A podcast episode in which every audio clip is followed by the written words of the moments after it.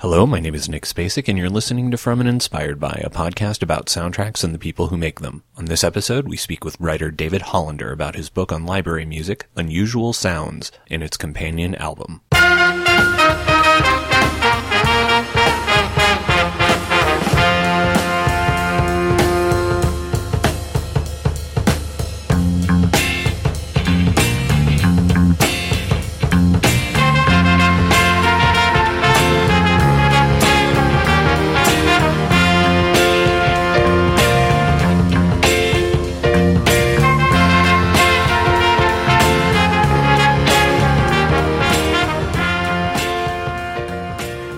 Sorry for the delay, kids. A long weekend of snow, freelance deadlines, and making tamales pushed this episode back a couple of days. I'm also recording this after pulling every muscle on my right side, so expect some weirdness due to pain meds. That said, I'm very excited about this episode. I spoke last month with author David Hollander about Unusual Sounds, the hidden history of library music, the book released last May by Anthology Editions. In my review for Starburst magazine, I described the book thusly. David Hollander has crafted a book which appeals to the reader interested in history, music, music or visual arts. Most readers will approach it thinking they know nothing of what the author is discussing, only to be amazed at just how much of the music discussed within the covers of Unusual Sounds is familiar to them. We had a great chat about the book, its companion album from Anthology Recordings, and Hollander's history with library music.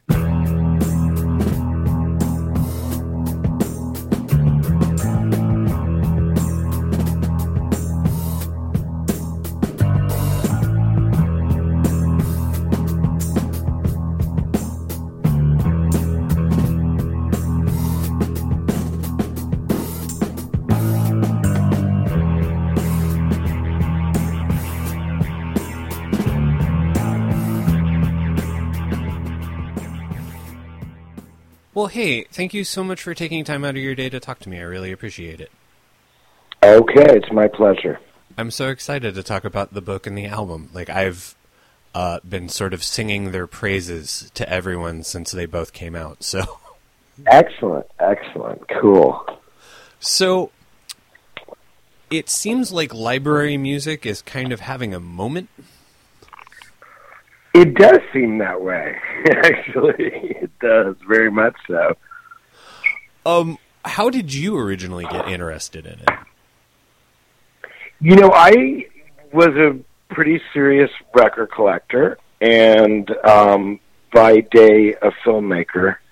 And you know, at some point, a little over twenty years ago, I came across um, some library records in a record store in Los Angeles called Record Surplus. And um, they were from a library called um, Major or Valentino. Um, and they were in these generic sleeves and uh, had these, you know, short bits of music that were meant to describe certain action that would happen within a film.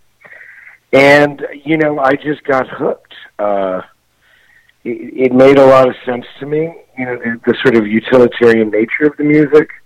Um, I'd always sort of been listening to music um, with an ear for uh, filmmaking and, and narrative and the way how it functions within narrative. So, you know, the minute that that I uh, got my hands on the first little stack of these major Valentino records, uh, I was totally hooked and then I started to acquire furiously. And this is, you know, before um, before really internet sales and eBay and all that. So you know, I had to really go to great lengths to find these records. Um, you know, while there were some, I definitely found some right there in Los Angeles where I was living because that's where many of them wound up. Um, I also uh, quickly understood that the that I needed to um, get them from Europeans, that they were you know more plentiful in Europe, uh, and so you know I just began that you know obsessive quest to um, to acquire library records, and and I did some you know initially some really large acquisitions. I did one very large one in San Francisco. Um, gosh, around 93 or 94, where I got whole libraries. Oh man. Uh, and and I, I got really excited about that. um, and I liked the way they looked on the on the shelves, the spines, the matching spines. I think the first library that I got the full run of was Themes International. Oh wow. That was a library that you know includes the two Alan Tew records, the Drama Suite Volume One and Drama Suite Volume Two, which were used, you know, both in British uh, crime drama, but then you know found its way to the the Twilight. I mean the the People's Court theme. yep.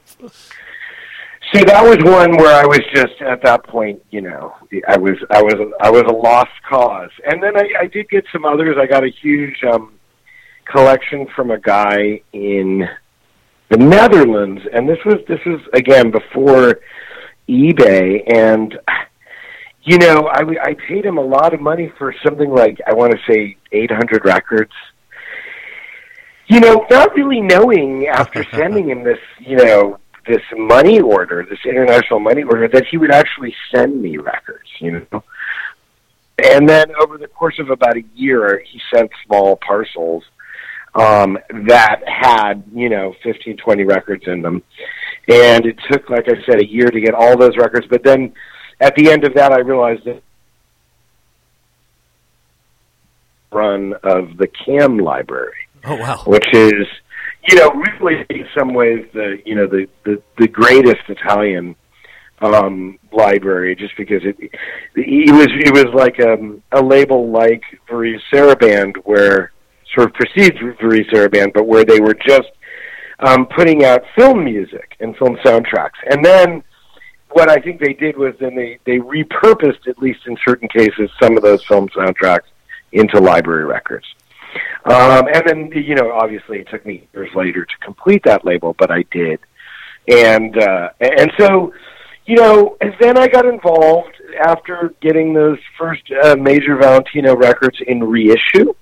And I did a reissue in like 2000 called Cinemaphonic Electro Soul, and that collected major Valentino um, records. And that was interesting because it, it did very well um, and and I think that that was in part due to the fact that um, you know the, the the audience, the sort of original audience for for library music, and that came out of you know reissues that were happening in Europe, like on Right Tempo and Easy Tempo and Trunk Records, you know, 20 years ago or so. Um, that that was like a largely European audience, so when I when I did this one uh, you know compilation of Major Valentino, it, it it caught on really good, and I I wondered why, but then I realized that that it was an American library major, and it did have some European composers in it. They did license, you know, they got music from Europe, Europe to put in their library, but then there was a bunch of American music in there, including stuff by Walter Murphy, who you know went on to kind of do the you know uh, Saturday Night Fever song, and then the Family Guy. But um, but I realized that you know the the audience that was really into this, which was largely at that point a, a European audience, um, had not really heard American libraries because they're they're you know in the vintage sort of era, there there aren't that many American libraries.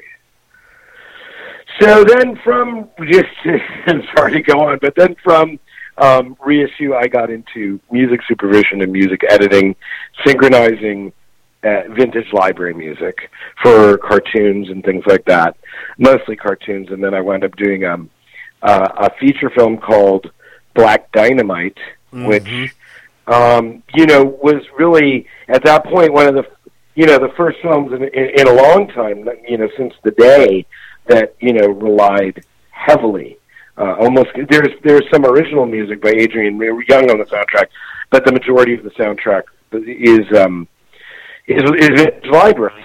So, and then at that point, you know, I, I also 20 years ago, after I, you know, gotten really deep into this, is I went to Europe and I visited the libraries, and I started to look at kind of LPs they still had, and you know, if uh, they had mass tapes, you know, extant, and you know, if things had been digitized. So at that point, I sort of started taking on more the role of an archivist of this stuff. Well, and it, I mean, it seems like you've obviously an archivist because all of the art in that book comes from your collection. Um, yeah, all but a few records. Yes, indeed. And um, you know, and and then actually it's funny because you, you know the the way that this has been going um, over the past you know three or four decades is that the libraries um, have been purchased. I mean, this has sort of been the trend in, in the entire music industry. But the library, the libraries have been purchased by you know major, you know, one of the major uh, music companies, and and at that point, you know, they sort of they because those those are such large corporate entities, they sort of lose the thread. And a lot of times, we'll just purchase things you know, because they want to get the performance rights on it and have no interest in digitizing it or archivally, you know, uh, protecting those assets. So, you know, I've also like in dealing with them, you know, uh, wound up in the position of, you know, kind of consulting them, you know, as to what they might or might not own. Because they don't really, I mean, in certain cases, they don't even really know what's what's what's astounding is that you like you were able to talk with like so many of these composers and like the people who were like running the labels. Were were you were you traveling to speak with these folks? Were were the, was I was phone? yeah absolutely. I went and made a couple of trips to Europe with that in mind specifically, and uh, and in fact you know I think that at least some of the people you know, this is going back now, mind you, 20 years, but at that point, some of the people thought maybe I was insane or, you know, just uh, a, a, a very eccentric person. Um, because I don't think that at that point they necessarily saw the value in those things. Again, while there was this trickle of reissue coming out, um, you know, in general, there was no synchronization, there was no usage of this stuff and there was just this kind of handful of people out there, uh, many of whom were kind of coming from the sample-based music production world, um, who were interested in these records. Uh, so, you know, what I will say is that over this period of time, I have seen the attitudes change uh, greatly, and and and I think that that is that is in response to the fact of what you just kind of started by saying, which is that I think library music is having a moment, you know, and there are certain there are certain cases uh, of usage of vintage library music that are just so in your face, you know, like um, something like the music from uh, Curb Your Enthusiasm. Mm-hmm which is, you know, it's from the RCA Italian Library, and it's stuff by Luciano Michelini and uh, Franco Micalizzi. That's, you know, that's a, a perfect kind of case where the music really becomes a character in the in the show, you know, and they and and through repetition and through um, you know uh, this really kind of unique sound, which is you know distinctly Italian and distinctly vintage, distinctly from a certain period of time. Um, you know, kind of really makes the show.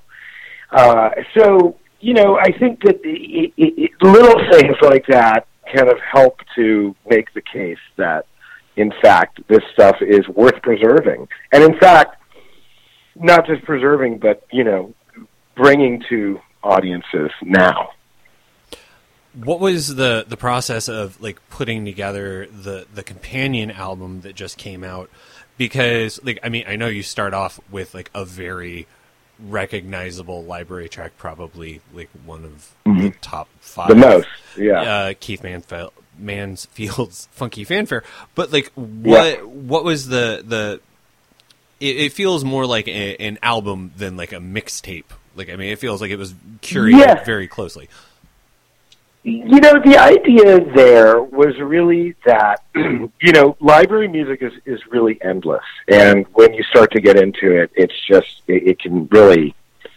consume you. You know, there's there's a lot to go through. Um, you know what I in, had intended with the comp is to really kind of um, make a primer. You know, like an entry point for people, so that there would be some recognizable tracks in there, and then there's some others that are less recognizable, but that you know are personal favorites of mine. But what that's really sort of meant to show is that um, the sort of deeper and deeper that you look, um, what you find is that there's, you know, there's incredible music of all kinds in library. You know, in in in earlier sort of flap years of interest around library music, it has been, um, you know, um, centered on really kind of uh, a narrow bandwidth of of library music, kind of like funky. Mm-hmm stuff, you know, funky jazz funk, um, uh, groovy kind of music. And and and the fact of the matter is, is that there's like, you know, because of the nature of library music, where there has to be, you know, one of everything, at least one of everything. um, then what you find is that there's, you know, incredible, uh, you know. Uh, new age in there. You find that there's incredible sort of 20th century avant-garde. You find that there's, um, you know, uh, some sort of proto uh, electronic, for you know, a proto version of every electronic genre known.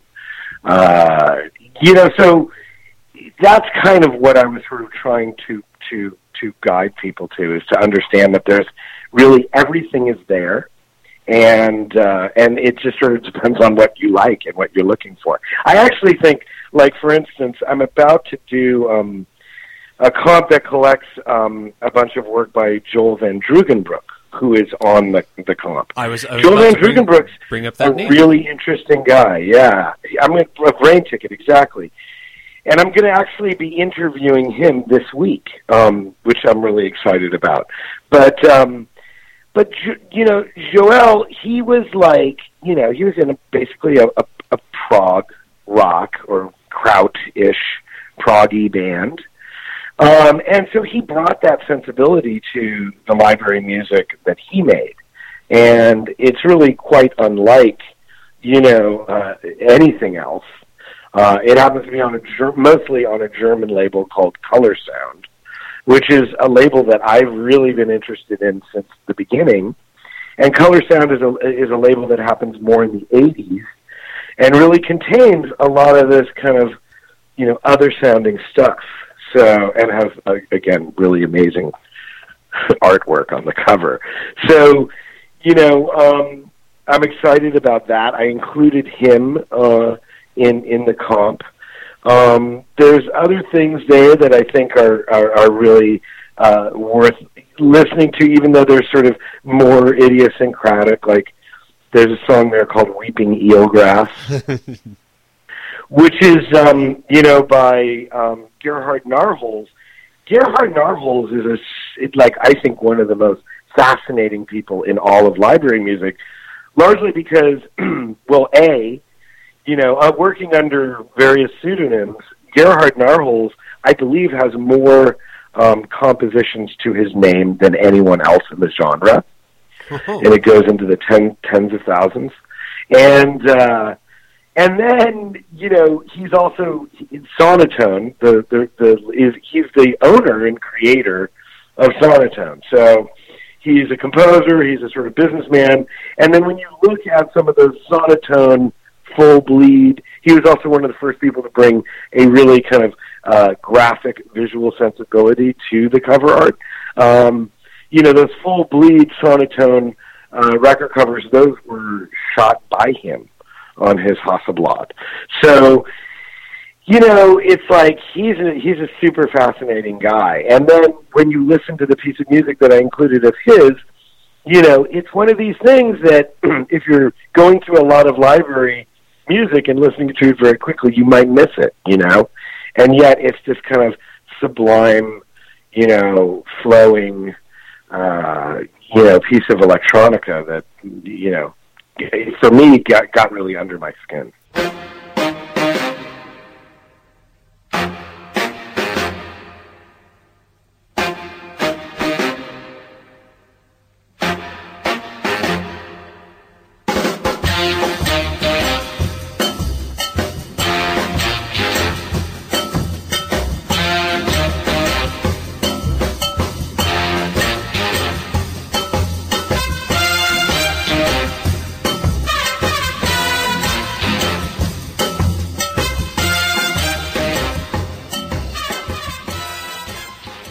Everything in the book, it seems like the the introduction by George Romero has had like this astonishing like uh, set of legs on it because Yeah.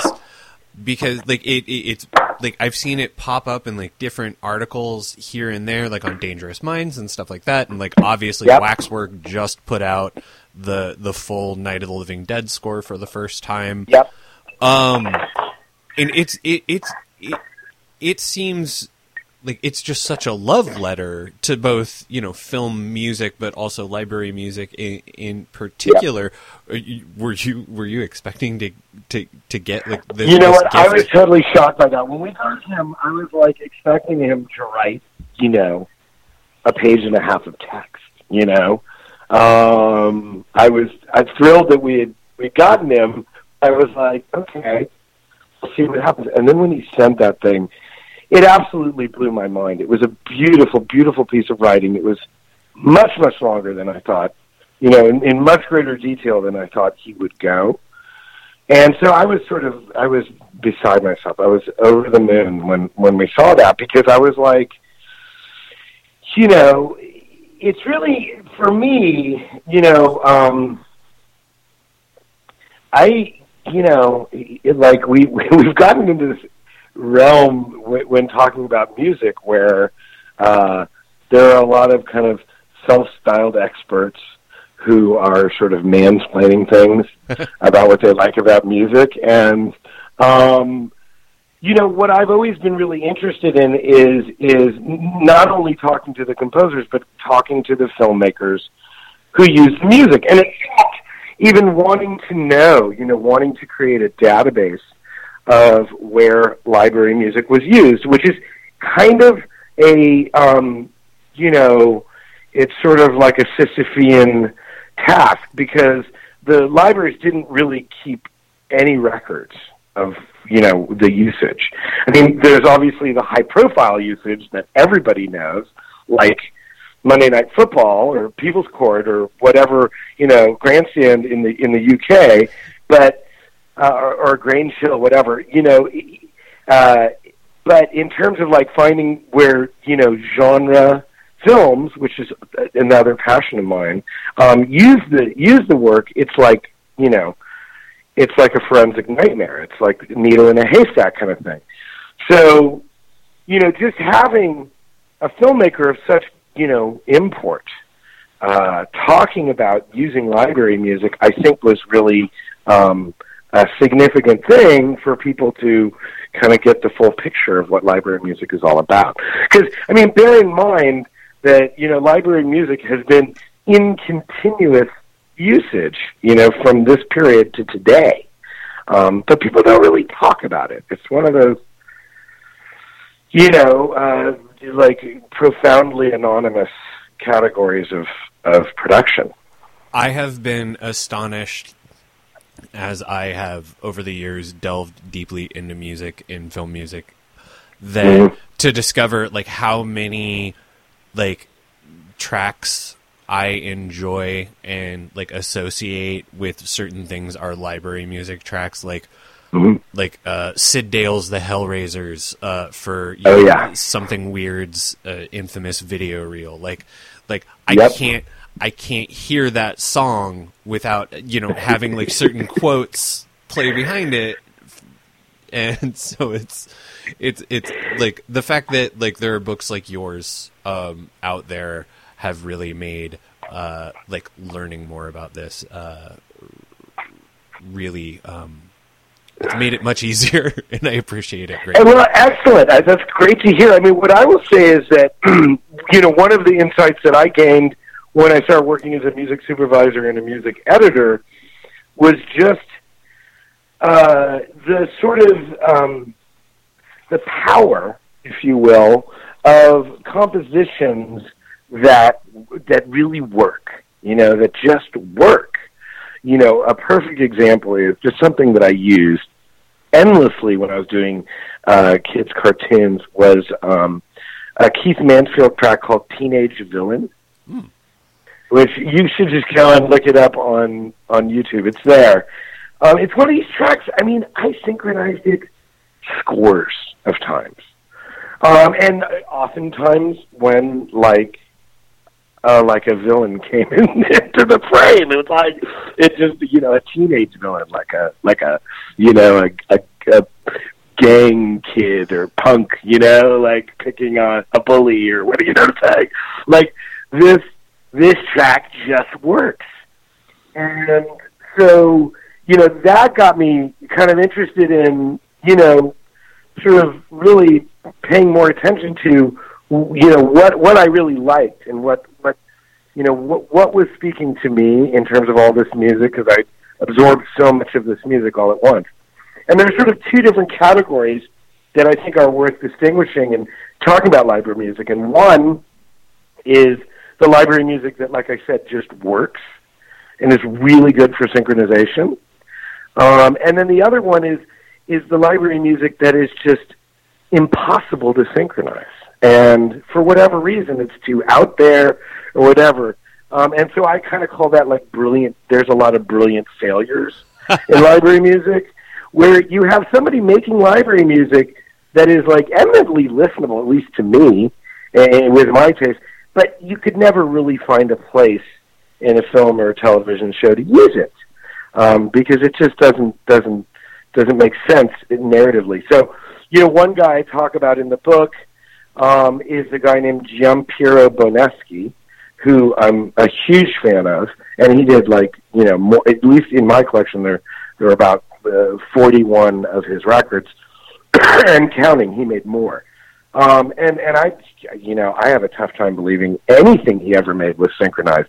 He was an older guy. He was like a band leader who did big band music, and then got a you know a, a portable you know analog synthesizer, presumably a Mini Moog Model D, and started to make these you know library electronic library records in his studio solo.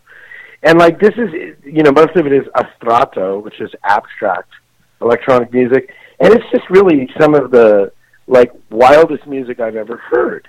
And you know, it's really interesting because it's like you think about other electronic music that uh, was being made at that time um, by various and sundry people all over the world. It's like you know, in some ways, Giampiero was m- most unlike those other people. You know, what I'm saying so like what he brings to it is totally his own, and uh, is just like unmatched in in terms of its weirdness. And so I got really into that as well. Like I got into people who like because the other thing that is to be remembered, you know, with library music is that uh you know, there's a lot of terrible library music, and you have to go through a lot of library music to uh, find the good stuff. And then oftentimes, when you find something really good, there might only be like one or two good songs on a on a record, you know. So there's a lot of kind of slogging through this, you know, very mundane music in order to get to these, um, you know, these gems but then once you get there, it's like you know, it could it's like you, you you it could be anything. I mean, it really could be anything. There are there are records of like faux ethnic music, you know, that's not made, that's being appropriated, um, that are fantastic. You know, just because again of the approach. Oh man, uh, sir, this has been absolutely fantastic, and I want to thank you for talking with me. Oh, it's my pleasure. And if you need any any more info or have any other questions, feel free to hit me up by email. And do let me know when it comes out. I'd love to take a look at what Absolutely. you come up with. Absolutely. Um, where can people find you? You know, uh, uh, the, the well, I'll tell you this. This is something worth mentioning. It's, I guess, a plug or whatever. But one of the things that I've done is, and this is worth kind of thinking about. It's like, you know, there still is. I talk about this in the book, but there's still a lot of like undiscovered library music. I would say the majority of that music, at least in my opinion, right now, is coming out of Italy. And so there's, you know, there's literally new library records, you know, popping up every day that no one's ever seen. So I partnered with this young guy in Rome named Lorenzo Fabrizi, who has a label called Sonora Music Editions, and I saw that he was reissuing like the right stuff, and um, and then getting his hands on the master tapes and all this, and, and talking to the composers. Um, so I basically partnered with him. We started a new uh, library, which is being represented by APM in the in the U.S. or North America, called Intermezzi. Mm-hmm. And what Intermezzi is doing is it's collecting vintage Italian library music to then be re, you know reused, used by filmmakers today. And so the reason why I did this was because when I was you know doing a lot of supervision, you know there there wasn't there wasn't enough Italian out there to be used. In fact, the stuff that was used in the Curb Your Enthusiasm was from the RCA Italian Library. That was the only stuff that's out there, and there's better stuff, you know, lots of stuff. So now what we've done is started this new library called Intermezzi, which, um, you know, is kind of going, you know, family by family, composer by composer, estate by estate, publisher by publisher, and, and, and, and you know, uh, gathering that music. So there's a, there's an Intermezzi uh, page on um, Facebook, and uh, and so there, you know, that's going to be really cool because I think that we'll do reissue as well as we're doing. But right now, it's it's it's it's a it's a library, um, and we just signed like a, a label called EdiPan, which was a library that was created by Bruno Nicolai. Bruno Nicolai was Ennio Morricone's longtime arranger oh, yeah. and collaborator, where he did his own library. A lot of times, you'd have a composer just do their own library, like Narwhals. So, you know, EdiPan is an incredible library, and that stuff will start to see the light of day, and, and, and you know, that stuff that has been largely, uh, you know, overlooked just because of um, so you can find me there at Intermezzi, and then the only other thing I do is I do a film festival uh, every May, the first weekend in May in Marfa, Texas, called Cine Marfa. C I N E M A R F A, and the website is cinemarfa.org. Wonderful. Again, thank you so much, yep. uh, and enjoy My the rest pleasure. of your day, sir. Huh? Say again? Enjoy the rest of your day. I will, and you too as well, Nick. Thanks, Thanks. a lot. You're welcome. Bye bye. All right, take care. Bye.